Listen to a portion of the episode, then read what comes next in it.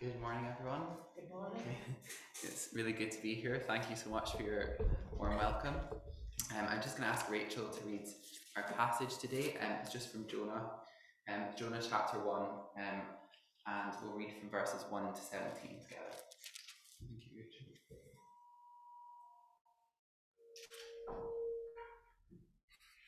Jonah chapter 1.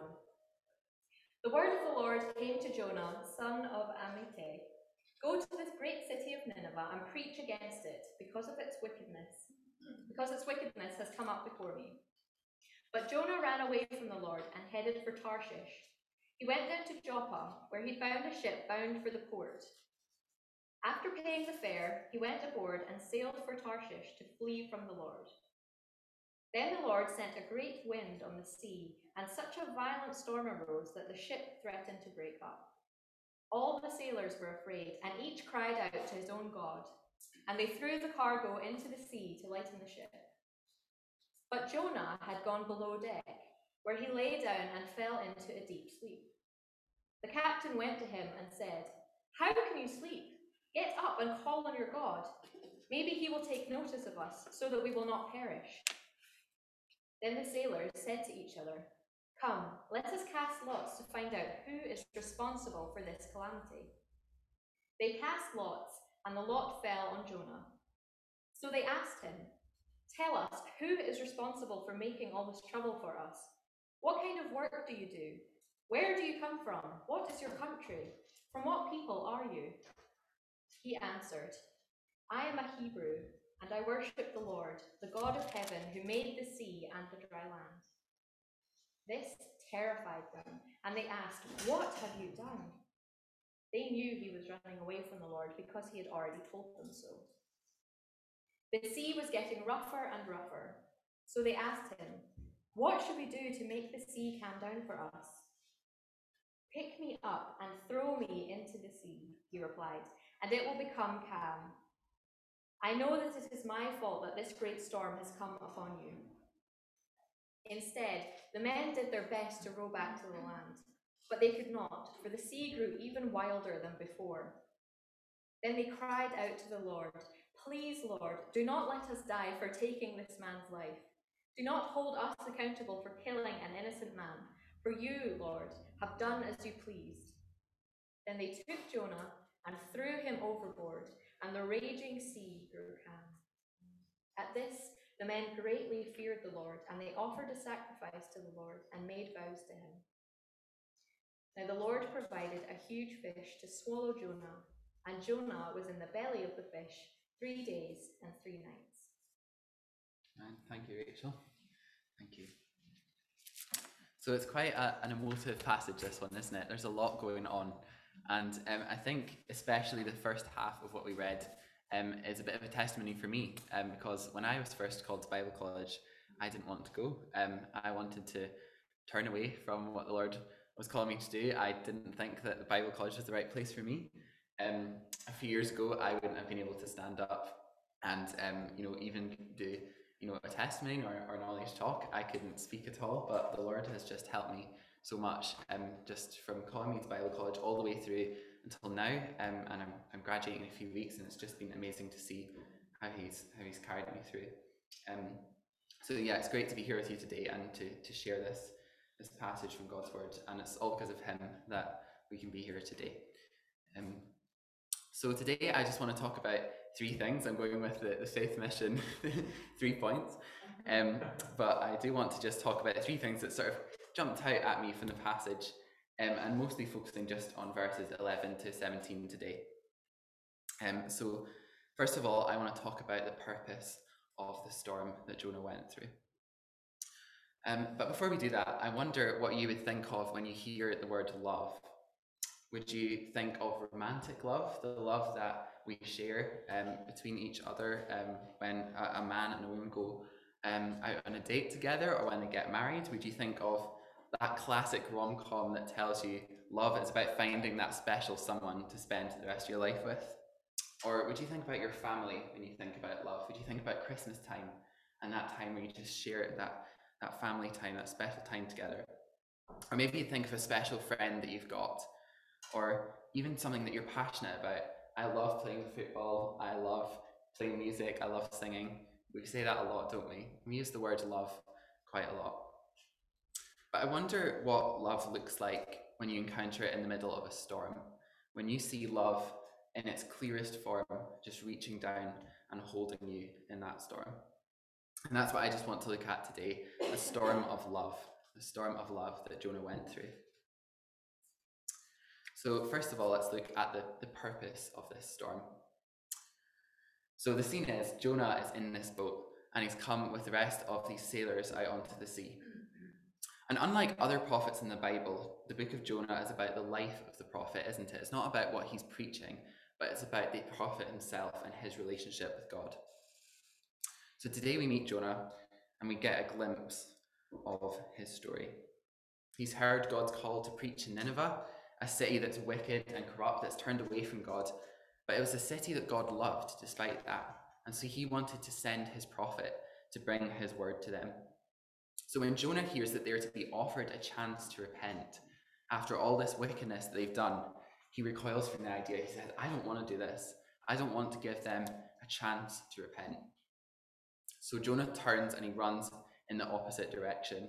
He jumps on a ship to get away and he finds himself caught in the midst of this storm. So, in the midst of all this, Jonah's asleep. He's asleep to the situation, the reality of the waves crashing over the edges of the boat. And the captain and the sailors wake him up. They haul him onto deck and they say, What are we doing here? What, what's happening? Is, there, is your God angry with you? They say, What shall we do to you that the sea may quiet down for us? So here we see the purpose of the storm. And we see that it was to reveal to Jonah and the sailors his need to turn back to God in repentance. Jonah revealed his identity to the sailors and he shared with them about what he's done. He's run from the God of creation and now he's in big trouble. And I think we can relate to that, can't we? Often we turn and we run away from what God has us to do. We turn and we want to go our own way, and then things begin to go wrong. Just like Rachel was testifying about, when she turned from God, things started to go wrong in her life. She wasn't happy. She wasn't ready to meet God. And so she had to learn to turn back to Him. And so, as the pressure's building, the doom is coming. We see the story just getting louder and louder. The sea, the waves crashing over the boats. It says in verse 11 that the sea was growing more and more stormy. And then in verse 13, we see the sea grew more stormy against them and the waves crashed over the boat. So things are getting desperate, aren't they? It's, it's time for something to happen. A solution must be found before they all die. So Jonah says, Pick me up and throw me into the sea, so the sea will quiet down for you. I know that it's because of me that this great storm has come upon you all. And I wonder this morning, as we look at this passage, if we often feel desperate like this. If there's a storm in our life that's going on, perhaps there's something our our family home, perhaps something's going on there, or perhaps we're struggling with this friend, or we're struggling with depression, or perhaps something big is going on that maybe not many people know about. And I wonder if you've got to the point where you'd consider just doing anything just to have that peace again, that peace that surpasses all understanding. It just seems so hard to find sometimes. Is that storm getting too violent to just wait out and survive? Something has to be done. Well, this morning we can find encouragement if we re examine the storm to look for the purpose. What is God doing in my life through this circumstance? How might He be teaching me or showing me that I need to change? And how desperate am I to change? Do I want to turn back to God? Am I ready to see His purpose in my pain, the pain in that storm? Am I ready to see what He is doing for me, what He wants me to do? And so Jonah really confesses to God here. He says, It's my fault for running from you. That's what he does in the belly of the fish. He turns back and repents. And so we see that the purpose of the storm was so that Jonah would turn back to God. Now, we can't be sure of all of Jonah's motives. Maybe he's given up on his mission and maybe he's just not ready to turn back because, again, in chapter 3, we see that he goes down the wrong road again and he must turn back. But we can see in that and encouragement that we often come back to God, but we don't always stay there. We often turn back to our own way and we have to come and repent. But God's always there. He is always there to provide a way out, to provide a protection, to send that whale to catch Jonah. And then he prays to God and turns back to him. So, what we see in Jonah is that desperation, a need to do anything to stop the sailors drowning. And so he realizes that his disobedience to God has not only affected him, but it's putting other people's lives in danger too. So he admits his guilt and he wants to be thrown into the sea. And here we see an example of love. He sacrifices himself so that the others might live. And then, secondly, we see the sailors' response. So they rightly think that Jonah's idea is a bit mad. They think, why is this guy wanting to throw himself overboard just to save us? And so they do all that they can to avoid it. They start to row towards the land. They cry out to God, asking that they'll not be held accountable um, for throwing them over. They throw things overboard so that the ship would be lighter. And they cry out, saying, O Lord, have it done as it pleased you. So we see a contrast between Jonah and the sailors. Because ironically, here's God's prophet just running away from God's will. But then through that, through that storm, and through him turning back to God, the sailors end up crying out to Jesus. They say, Oh God, have it done as it pleased you. They respond in faith to God. They call out to someone that they believe is there. Isn't that amazing to see that God used that storm to show these sailors that they needed him, that they needed to turn back to God and repent of their sin. So I wonder this morning, as I was studying for this passage this week, I was convicted. I wonder if I'm a bit more like Jonah or if I'm a bit more like a sailor. I wonder if I tend to turn away from God and run from Him. Or I wonder if I am tempted to cry out to Him in a time of trouble. Do we see our need to submit to God in the storm? And I think that's something that we all need to remember that when we're in a circumstance where everything around us is falling apart, and um, that we are able to call out to Him, come back to Him because He's always there loving us. Like the sailors, we can cry out to God in our time of need. We can come to Him because He's always there and He always loves us. He's always there for us. So then lastly, I just want to talk about the result of the storm. What happened after all of this had gone on? Well, what is clear in this story is that God had a plan. He had a plan through the storm, and he had a, his way. He won't be thwarted by Jonah's disobedience, but instead, he knows that he needs to use that in his plan. That Jonah's disobedience is used to bring others to him. Isn't that amazing that these sailors who brought Jonah onto the boat at Tarshish never knew that this big storm would come, that Jonah would be on that boat, and that perhaps hours later, just after leaving land, they'd be calling out to God, Lord, save us. Save us from this storm. We want to turn back to you. So God doesn't let Jonah die. He doesn't let him be swallowed up to depths of sea, but instead he's swallowed up by a whale. He's not swallowed by the waters of the ocean, but instead he sends a whale to protect him and show him his love. So Jonah himself is sacrificed so that the mission is accomplished. What we see in all of this is that love, the true definition of a love shown through a storm. Tim Keller has a quote that puts it really well. I really love how he puts it, and he says, All of life changing love is a sacrifice. Whether we keep a promise or a vow to someone despite the cost of it, whether we forgive someone that we could pay back, or whether we could stay close to a suffering person whose troubles are draining to us, when we love according to that pattern of Jesus' sacrifice. Our loss, whether that's of our money or our time or our energy, is th- those people's gain that we are showing the love to. And so if we think of how we've experienced love in our lives, when someone has shown love to us, when someone has taken time to come alongside us when we are in a storm, when someone's come and rescued us from the situation, we see that love that God sent to Jonah, that love that he came and sent a whale when Jonah was in his greatest hour of need, when he was terrified, when all around him was waves were crashing over the boat, God sent his love. And so that's what the gospel is. We must remember that Jesus was sent in the midst of our trials.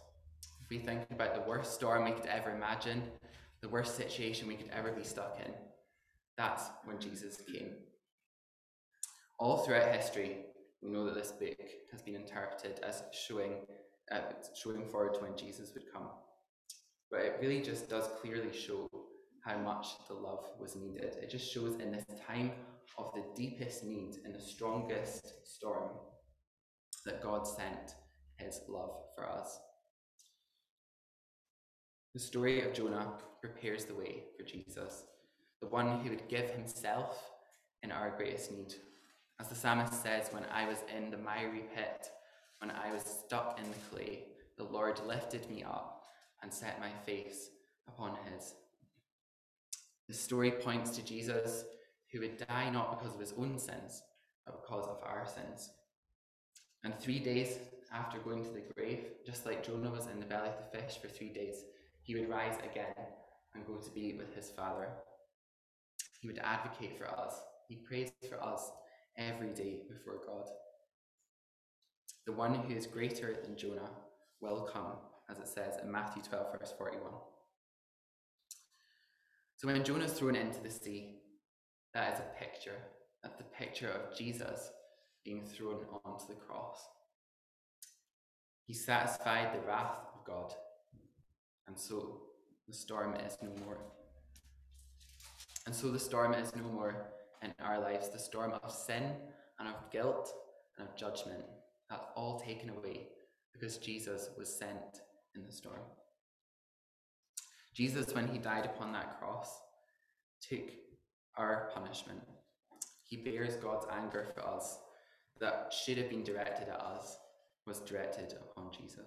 It says in Romans 5, verse 8, For God shows his love for us, in that whilst we were still sinners, Christ died for us. Isn't that amazing that God sent that whale just at the right time for Jonah? While Jonah was still running away from him, he sent that whale.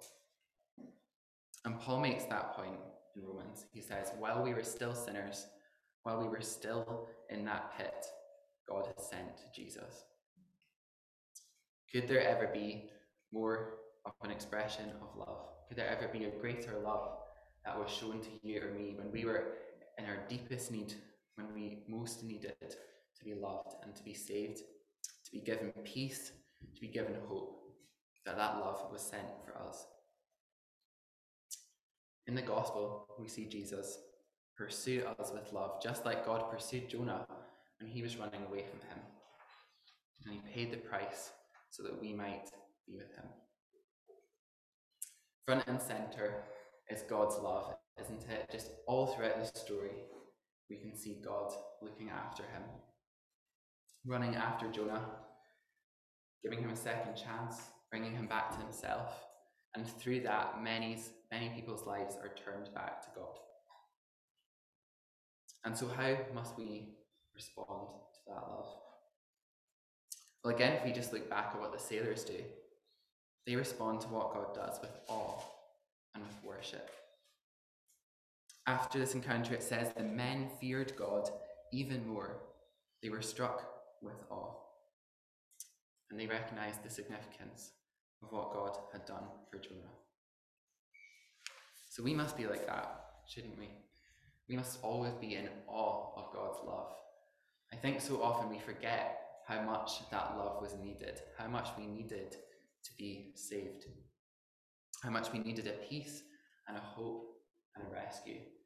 And that's what God sent to Jonah. I think if we were all to get up here today and, and give a testimony of what God's done in our lives, we would just say how much I needed a Saviour before we had Him. And I think it's just amazing to know how much God gave just because we needed him that much. So the sailors, they stopped traveling on their journey and they came to land and they jumped off their boat and they offered sacrifices to God. They didn't just make a profession and stop there, but instead their lives became lives of worship. They worshipped God for what He'd done. Thank you, God, for sending your Son. We should be worshipping Him for. Thank you, God, for sending Jesus. Thank you for sending Him to save me. And so, if we truly see that love, if we truly see who Jesus is, if we understand everything about the cross, about what He did for me, then that will elicit much more than just that's a great thing. Instead, we will want to worship Him all the time. Every day, we want to be with Him in praise. So let's have that sense of what Jesus has done for us today. Just as Jonah was saved by God, as God ran after him with love in that storm that had a purpose, and then seeing that result of his love, let's remember to love God back, to reflect to him the love that we've been shown through Jesus. As we consider Jonah, that prophet that just never seemed to stay on a straight line, he always changed direction, turned away from God, then turned back to him. Let's just remember that God was always the same. He always loved Jonah, and he always loves us in our messy circumstances, in our messy lives. God always is there loving us with the same love. He cares for us. He cares for you and for me, all the little things that we never tell anyone about. He cares for. He cares for our families and our friends. He cares for our diseases and our sicknesses, and He cares for our hearts. And let's just remember that as we look at that story of Jonah today, God loves us in our own storms, in our own mess, just like He did for Jonah.